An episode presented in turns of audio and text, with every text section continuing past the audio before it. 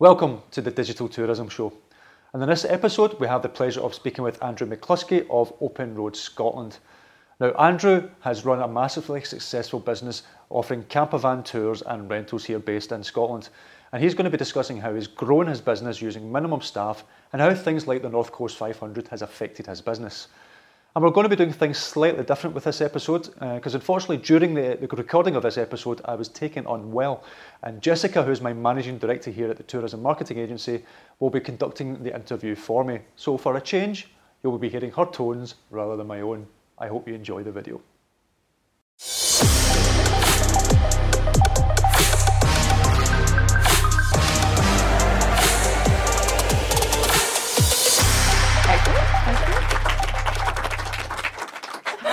So, to get started, what got you into the tourism industry?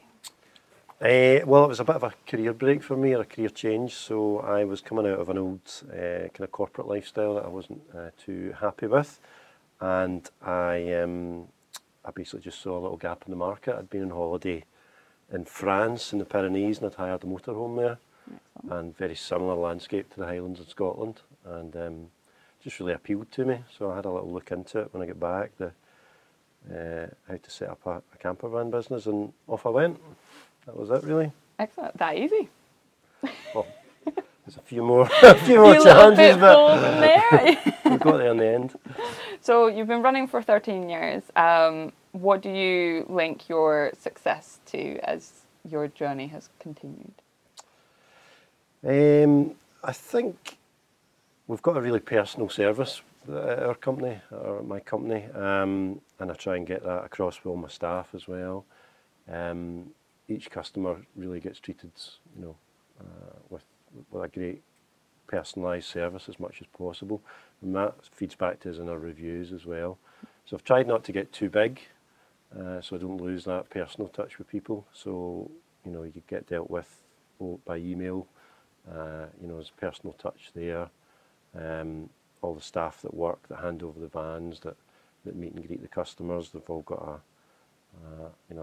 a good ethos as to how our inbound tourists should be treated. So I think the personal touch definitely helps, and then just each year gradually adding to what we're offering, improving our offering, and trying not to stay still. So each year we've always tried to put new van types on, put different tour types on, make different short break offerings, improve the website, just all that continuous improvement stuff that small businesses need to keep doing, I think.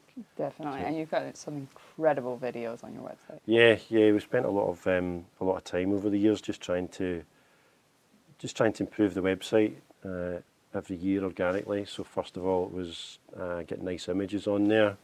Last few years, we've tried very much to concentrate on getting good video footage on there. People, I think now when they go onto websites, it's almost like you're looking at a TV. You want to see exactly what you're going to be experiencing, the places that you're planning to visit. You want to see some good imagery of that, some good footage.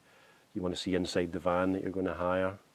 So all that kind of stuff really, really helps. Yeah, definitely. If anyone's not had a chance to look at the website, it's on the home screen. There's a really amazing video. Don't look here because it plays sound, which gave me a shock once. But yeah, no, it's an absolutely beautiful little video that they've got on there. So obviously Scotland's kind of had its ups and downs as far as the tourism industry is concerned.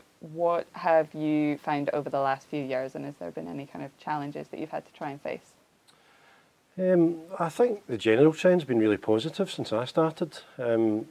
Tourism's really, really taken off in the last 10 years. With that, it's brought a lot of opportunities for businesses like myself, but it's brought a lot of competition into the market as well. So when I started, there was probably only 2 or 3 operators of a reasonable size, whereas now we've got at least 8 or 10 large operators. We've got some international chains that have moved in, like Just Go Motorhomes from Australia and Apollo Motorhomes. These are kind of worldwide brands. Yeah. So it's becoming a lot more competitive. And then you've got other platforms like now, like the almost Airbnb type platforms for motorhomes, where people, if you own a camper van, you can put it up for rent, you know, if you've got spare weeks. So it's quite competitive. You're competing now against a quite differing number of outlets, but still, I would say overall it's been positive. There's a lot more visitors coming. Mm-hmm. There's a few challenges with that as well. Infrastructure could do with being improved in Scotland. Certainly our road networks could do with a lot of improvement, and things like facilities for camper vans and additional campsites and waste disposal outlets and things like that, particularly for some of the more remote locations, which is the whole point in hiring a camper van. If you think about it, you want to go visit the far reaches of Scotland, but when you get there, you do want somewhere where you can get rid of your waste, park up for the night safely. So definitely infrastructure could do with getting improved. Yeah, I imagine that's a big problem just across the board, even for tour operators, so not even specifically for motorhomes. So obviously you do the kind of camper van style, and you've moved into a lot of different areas now. What area do you find the most challenging or the most interesting? So between all of your three different kind of main avenues? It's still the management of the motorhomes and camper vans. It's great because people love it as a holiday type, but as you grow your fleet, you've got multiple issues there. That you've got to look after your fleet, make sure it's well serviced, deal with breakages, deal with crashes, deal with bad drivers. Running it operationally can be challenging. Other stuff like the tours are relatively easy because you're taking people on guided tours. That's all set up beforehand. You know what you're doing there. You're in control of that. Yeah. But with the rental side of things, you're handing over your capital items over to someone and just hoping they'll look after them for you. Yeah. So that can be a bit of a headache. With your tours, do you get to take people out as well? I do the odd one. Yeah, I do the odd one. I've got a few freelance guys that work with me, who I don't directly employ on a full-time basis, but they come in and they'll do tours as and when required. Excellent. I think that we've had a few conversations already among the groups about the Route 500. Yeah. Has that worked for you from a marketing perspective, and then also what are the kind of problems that you found also by just having that there? Has it had its day? Well, it's been hugely successful, obviously. I mean, pretty much for a year or two there, everyone that was contacting us was saying, we're going to come and do the North Coast 500. Prior to that, everyone that was coming wanted to go and visit Skye. The West Coast's still really, really popular, but the NC 500 for the last couple of years has really been a big driver for people coming in. They've been sold this great vision of it's essentially just a road that's always been there, but it was a bit of genius marketing, and it's certainly done my business no harm. Whether it's had its day, I'm not so sure about that. I don't know if it'll continue to grow the same way it's had, but it's still it is stunning. Yeah, it's spectacular. I think as long as some development of infrastructure goes hand in hand with it, like I talked about earlier, then there's no reason why it shouldn't continue to be a big draw for people. Mm-hmm. And do you do anything specifically to kind of market to that audience, or are you kind of like stay away and you're happy to get the business?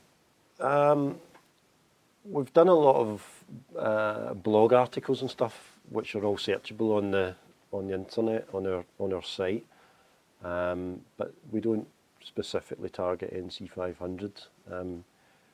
Generally, for our search terms, we're just looking more for people that are looking for camper van or motorhome hire in Scotland, and that's what we try and optimise the website for.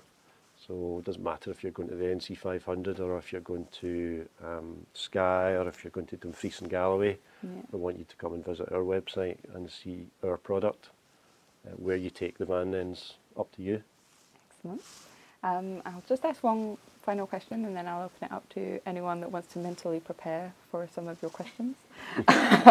So we always ask, and this is one of Chris's favourite questions, we always ask for a little bit of advice for the audience based on your experience and based on everything that you've managed to accumulate in the tours industry. Is there anything that you would like to impart to the audience?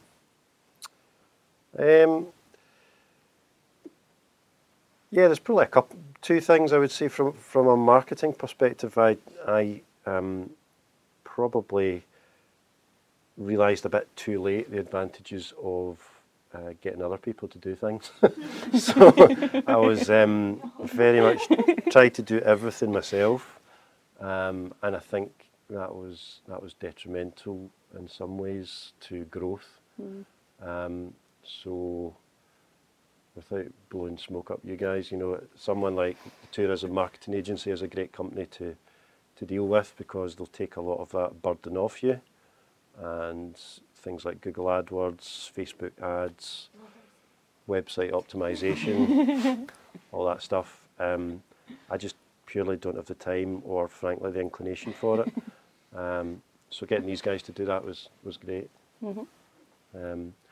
I suppose purely from a practical perspective, if you're going to think about getting into the camper van rental business or the vehicle rental business, I would very much preach the benefits of building alliances with your competitors, because it's a small industry, certainly here in Scotland. It's very useful to have other companies that you can work with if you're ever short of capacity or if you have a breakdown, or the last thing you want to do is let a customer down. So I've always found it very good to work with other companies, and I think when you do that, you get that back in spades as well. So. Yeah, it's a two-way street for that one. So I think that's probably two things I'd advise people. Excellent. Have we got anyone for any questions? I actually have two, but the first one, just off of that, you were mentioning earlier about infrastructure being a problem, and when you're talking about collaborating with other companies that are doing similar things, are you joining together and trying to lobby for changes? Have you talked to the government and tried to improve infrastructure? Yeah, so what we've got is about a group of about 8 or 10 of our rental companies now called under an umbrella group called CAMPA, C-A-M-P-A. And it's the Camper Van and Motorhome Professional Association. What we're trying to do is get an industry set of, you know, an industry standard set of guidelines that rental companies can issue to customers with regards to what they should be doing, how they should be driving, areas that they can visit, and do's and don'ts. So that's what we do on the customer side of things. But as an industry group as well, we're trying to speak to Scottish Government, Scottish Tourism Alliance, and just highlight the need for infrastructure investment, particularly things like waste facilities, stopping places for vans, charging points, all that kind of stuff. So yeah, it's a growing kind of lobby group, but it's taken a few years to get there. Yeah. Can I ask a second question too? Sure. So since you're mentioning like driving do's and don'ts, hi, I'm American. Do you have American drivers coming over, and is that a market that you guys are actually looking for? Because having worked with a lot of American tourists coming over here, they're very hesitant to drive in this country, given that it's the other side and there's rules they don't understand. You know, single track lanes, they have no clue what those are. We have 5-lane highways. I mean, you know, it's so different that they're quite intimidated. And is that even a market that you're looking at? Yeah, American market it's not huge for us, but it makes up probably about 5% each year of my hires. So we'll probably do 20 to 30 American clients each year. Yeah. I've invested in automatic transmission vans, so we thank you. So that's good. I mean, driving on the left's a problem for 90% of the world, unless you're from the UK or Australia or Cyprus. So I don't find it a huge problem, but you know, I do get what you understand. A lot of American clients don't want to drive. But we do get a lot that do.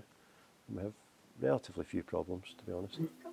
We hitched a ride with an American couple who just hired their car in St Andrews, and they went on the pavement by accident. Just sitting there like, quite terrifying. So, like, when does your fleet get damaged, and how do you deal with damaged fleet when there's a rental going out the next day, maybe? Yeah, it does. It does get damaged. You know, we probably replace about 40 or 50 wing mirrors each year. 20 or 30 bumpers. 20 or 30 bumpers, rear bumpers, side skirts. Yeah, it does, but it's just a risk of business in this industry. And so I understand it's chargeable, but when you have such a quick turnover, like, do you have a mechanic on hand, or? Aye, me. No, we've got a couple of guys work for us that we've got all that stuff down fairly quickly now that we can turn it round. Unless it's fairly major, we can turn the van round in a few hours so that it's presentable and ready to go back out. Quite often we'll need to put a van out kind of semi-patched up, if you know what I mean. I don't mean mechanically, it would always be sound mechanically and road legal, but you maybe had to patch up a bumper or whatever, and then when you've got a bit of time, you'll need to take that van off the road for a couple of days and do a proper repair on it. Mm-hmm. But no, we've got quite good at that over the years, but unfortunately it's just a risk of business, unfortunately. And what happens when a van breaks down on the road? Well, I try and keep my fleet very new, so everything kind of under 2 years, so everything's covered under breakdown cover. So on the rare occasions we do get a breakdown, someone will attend and generally fix it. If it can't be fixed, we'll try and source another van from somewhere, which kind of goes back to what I was talking about earlier, kind of building alliances with other companies that can help you out if you've got any issues like that. And when your van's 2 years old, do you flip it? Do you sell them on? Or? Yeah. And you've got a location at Glasgow Airport, is that right? Yeah, head office is at Glasgow Airport. Are you looking right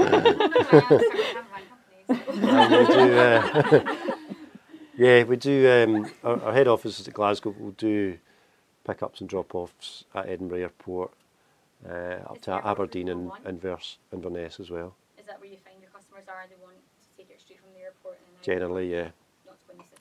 A lot of customers now will come, maybe spend a day or two, either at the beginning in Glasgow or Edinburgh, and then pick up a van, or arrive, take the van away, and then spend a night or two in Glasgow or Edinburgh at the end. We got a hired camper van in Texas, and the address was like a neighbourhood. When we went, the key was in a padlocked, like a key safe around the van, and we were like, this is like Airbnb, like for an actual camper van. Yeah. And we were really surprised that it wasn't a one-to-one. I used to work here for Shintacar, so very much like face-to-face rentals, so I was very surprised that was what I was renting. This wasn't told that's what's going to happen. But when you say that you reply to everything individually and you still try and maintain that customer service aspect, is there any reason why you've not moved towards just a lock, a key and a lock, I suppose? Yeah, I think there's just too much can go wrong with that, to be perfectly honest. I mentioned that the kind of Airbnb for camper vans is springing up now, but is that what you're doing? Well, you do occasionally see them on Airbnb, but there's other platforms like Camp2, Camplify, Outdoorsy. These are all just platforms where if you have a van sitting in your driveway, you can advertise that for rental. Now, as far as I'm aware, I don't think there's too much regulation in terms of how these vans are monitored for roadworthiness. Yeah. Are you properly insured? I really don't know. I think there's a lot of grey areas there. So I think people will hire from these companies, but I think there's potentially quite a few pitfalls. Let's see if we've got a few other questions in the audience. Let's see a few hands. Hi. What have been the challenges of the shift to electric vehicles, or upcoming shift to electric vehicles, for you as a company? Just lack of infrastructure so far. If you look at the map of all the charging points of Scotland, you know, there's huge clusters of them around Glasgow, Edinburgh, Stirling. Once you start to go out of the central belt, those charging points are few and far between. and obviously for a camper van, which is going to, people want to go and do a complete circle of Scotland, typically they'll do 700 or 800 miles in a week. It's really a lack of infrastructure and charging point, and a lack of suitable vehicles, electric vehicles at the moment, which can be converted to camper vans. The only little vans that have got a decent range on them just now are like the little Nissan NV200 vans. They'll do about 150 miles, but you know, they're really quite a small van. You only get a maximum of 2 people in those. So for a family that wants to go out in a motorhome, you really still need unfortunately a diesel van. How receptive have you found the Scottish Government and Scottish Tourism Alliance in terms of, sorry, thinking another thing, but in terms of you know, making improvements to infrastructure? Because I think in 2017 there was like a £6 million rural tourism infrastructure fund, £3 million per year effectively, which was spread over 2 years, so relatively speaking a drop in the ocean. So I was just wondering how receptive they've been to some of the concerns you've raised. I think they've just got so many. They've got so many competing voices. You know, each of the individual regions now have their own little umbrella groups representing the regions, whether it be Angus or Skye or Highlands and Islands, and everyone's looking for money for all the things that I talked about: road improvements, facilities for camper vans, waste facilities. I mean, even places in the Highlands and Islands are shutting their public toilets and things at the moment. It's not good for the industry, it's not good for tourism. Even if you're out in a car or whatever, you'd expect some of those basic facilities to be there. So there needs to be a lot more done, really, a lot more. Double, treble. It's a huge industry, tourism, now, and I think going forward we're well beyond being a manufacturing economy now. We're a lot of service economy, and obviously agriculture and whisky and stuff like that, but tourism's a huge part of the economy now, and I think it needs a lot more investment. Frank? Just a question on your audience and seasonality more to the point. I mean, I guess most of your business is done in the sort of the May, June, July, August, September period. So I was listening to a guy from, I think, Highlands Tourism or Highlands and Islands Council talking about Skye and the completely overcrowded situation they have during those months. How much business do you do outside of those key months, like in terms of the spring and autumn winter period, which I would have thought was a great opportunity for visiting those areas? It is, yeah. So it's cold and wet. It can't be the worst in the summer in a lot of cases. The season's definitely, the season has really extended even since I set up 12 years ago. So really, when I started, you were kind of mid-April to mid-September, but now really we start to get busy from early March, and we're busy till the beginning of November. So it's at least 8 months. What I tend to do over the winter is take a few of the, maybe half of my fleet off-road, and just lay them up for the winter, and I'll keep some vans available to be rented over the winter, and we will get some business out of that between November and February. December you can pretty much write off, and January too. But November we can still see some reasonable business in November, and February as well. Particularly if we have a good snow season, yeah, and the skiing and the hill walking and stuff like that. So yeah, in a good year, if we get a good summer and a cold winter with a bit of snow, then you know we could be almost a 10-month season. Yeah. Andy, how many vans are you actually running, and how many staff do you have to run the fleet? This year I've got 19 on the road, and I've got one full-time staff member, 2 seasonal part-time guys that come in during the summer, and then I've got an outside company which comes in and does all my cleaning and valeting and my laundry. The advantage of that is that I only pay for that as I use them. So during the winter, I don't have that cost over the winter.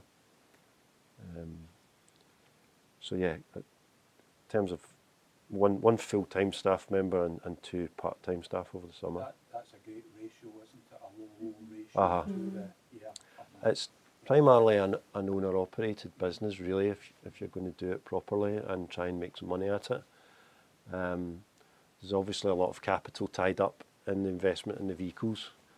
So once you start employing 4, 5, 6 people, your returns are going to diminish rapidly. So you have to be prepared to work at it yourself. The majority of companies that I've looked at, we've bought our first van to convert. I'm predominantly a travel blogger, but I'm now based in Scotland. Okay. And so now we're converting our first van with the view that potentially moving on to having a bigger fleet. The majority of websites I come across through Google, through SEO, they're just flipping. So really the main brand is about making the vans and then selling the vans on. Like, how easy is it to then, after the 2 years that you've got them, to move them on? Or is that not really your business plan? Are they predominantly for renting? Well, we need to reinvest in our fleet every couple of years, so we have to move vans on. So we have to buy models that will sell after 2 years. So that means buying established brands, because that's what people want. Mm-hmm. So when I go to sell my vehicles in 2 years' time, I want someone that's in the market for a second-hand van that recognises that brand immediately and knows it's a quality vehicle, mm-hmm. and they'll buy it from you. So the investment's at the start when you buy the van. Yeah. I think we have another. I was just going to ask a bit more, if you could tell us a bit more about your marketing. Is it mostly online that you're doing, or what other? 100% really, yeah. Yeah. And you're using an agency? These guys, Tourism Marketing Agency. Total embarrassing situation. Yeah, but I did a lot of that myself. It was up till 2 years ago. As I say, I just found it too much. Trying to run Google AdWords, which I never fully understood. Facebook ads, social media. It's just too much. So no, I take advice from these guys. Obviously, got my own inputs on what we do and when we do it. But it's much easier to hand that over to these guys. So, for instance, in June, if I've got some spare capacity, I have a look at my diary and say, okay, we need to try and fill up the next 2 or 3 weeks. Maybe do a special offer, put it out on our social media channels. Do a Google AdWords campaign, put it on Facebook, but I'll get these guys to do that for me. Because I was surprised when you said that only about 5% of your customers are from America, because I would have thought that would have been your biggest market. We're scared of driving over here. I definitely don't like to drive in tours. UK, yeah. And if they drive, they will try and get the smallest car possible. Yeah. Well, in my experience, that's what they try, because they know. Caravans are intimidating. Because I actually passed my test in America. Only drove in America. Oh, it's so much easier over there. I came back here and I was terrified. Yeah, it's so much easier over there. That's why we're intimidated. But I would have thought it was like a camper van or something. Oh, Kathy? Yeah, can I ask, who is your main audience then? Who are your clients? Like, what age range are they? Where do they come from? What is their kind of relationship to camper van tourism? Like, yeah. We've got a really good spread, because we've got a real range of vans that we offer. So we've got a family range of vans. So typical family setup would be 2 adults, anywhere between 1 and 3 kids. They would want a larger motorhome. They probably incorporate about 50% of our market. And then we've got... Are they mostly in the UK? No, we get a lot of European, mainland Europe. France, Germany, Italy, Spain. These are all really established markets for camping and caravanning already, so it's a thing for them. They do it. We don't drive manuals though in America, so that's like. And they're used to small roads as well. Yeah, we don't know what single track lanes are. We don't know. Have you seen the RVs? They're bigger than the houses. Oh yeah, the RVs carry the cars. Your camper vans look like they could fit inside our cars. Yeah, they do. There is an RV in America. But there's plenty of small roads in America and Canada, isn't there? Yeah. You either can drive it or you can't, in my opinion. Yeah. If someone goes after a comma, we need Nago. Jesus. You know, even the, you think about even, you're familiar with the 82 up the side of Loch Lomond? Yes. Right, so I just put a bill, get a huge map in our office. And we've just got a big red line through that road. And we take our customers and we point at that and we say, don't go up this road. Simple as that. It doesn't matter where you're from.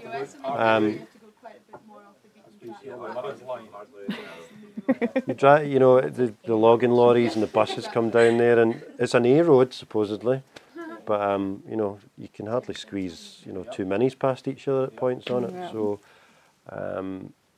so that there is difficulties in some of the Scottish roads for sure. I think there was a going back to the marketing aspect. So you said about, you know, you can see that you need to fill bookings in June, so 10% off or whatever. Do you use third-party websites? Do you use TripAdvisor, Booking.com, all these guys, or not? No, and I've steered. You're 10% to anybody, quite right. 10%. Now I've deliberately. I deliberately steered clear as well from the very start of things like Itison and what was the other voucher one? Because I think as soon as you start devaluing your product to that degree, you destroy your domestic market, because they say, well, I saw that for half price, so I'm just going to wait for it to be half price again. So I would caution you against that if you were thinking about it. So you're not on TripAdvisor? We're on TripAdvisor, yeah, but purely for reviews.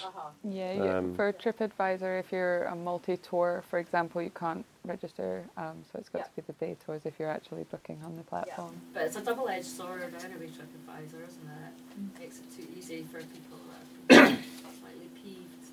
We've got a really big database now, so just because we've been going for 12 years, so... you know, for that kind of example, we would just be putting a mail out to all the, we know all the clients that are from the UK. Those are the ones that would maybe be likely to book an offer for the next couple of weeks, because, you know, it's close for them. So quite often we'll just put out a 20% last minute offer, and then a couple of days later you've pretty much filled all those spots you had. So it works quite well that way.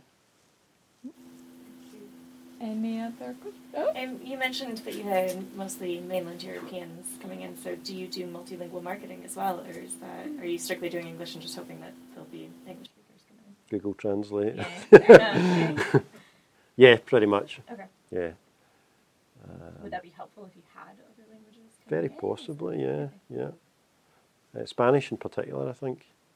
Yeah, that would be the one that I would probably look at. We've got a lot of customers from Spain. Shower or no shower? Both. Showers in our homes, none in our campus. She's just going to sneak in. I'm like this in all walks of life. No, I did. I asked my own personal Facebook, like, shower or no shower, because I've got lots of van life friends and stuff, and it was very mixed as well, the answer whether to have a shower or not. One or not. Yeah. Well, we got a lot of people that will just take a little camper and they'll just dive in a loch every morning, have a quick swim, and... Same thing. Frank, have you got another one? Your market, is it mostly 7 and 14 day tours that people book, or is it 3 day? Well, I'm really driving is there, Chris was talking about people booking day tours and stuff like that when they're in the location. So if you're in Glasgow, you will book a day tour or an overnight stay somewhere. Do you find that you get anything like? Is there any contact from hotels and people requesting? We have occasionally, and they want to do the weekend. Very occasionally, but it's more of a holiday that people plan a bit in advance. So you know, generally, even up to a year in advance, we'll get bookings. Very occasionally, we get last minute stuff like that, but not too often. And we work on a 3-night minimum hire. It's really not worth it doing it for anything else. You could take the van out for one night if you want, but you'll need to pay a 3-night hire charge. Otherwise, it's kind of pointless. I think something you said earlier, you're turning them around in that day. You're having vans coming in and out in the same day. Did you always do that, or? Yeah, generally, yeah. because particularly during the summer, a day off the road is a couple of £100, and if you've got 5 or 6 vans coming back and sitting for a day when they could be turned around, just employ more staff to clean them and get them going again. Excellent. Well, I think we've had quite a few questions there, so people can come up and ask Andy later as well. But thank you very much, Andy. Absolute pleasure having you. Thank you very much.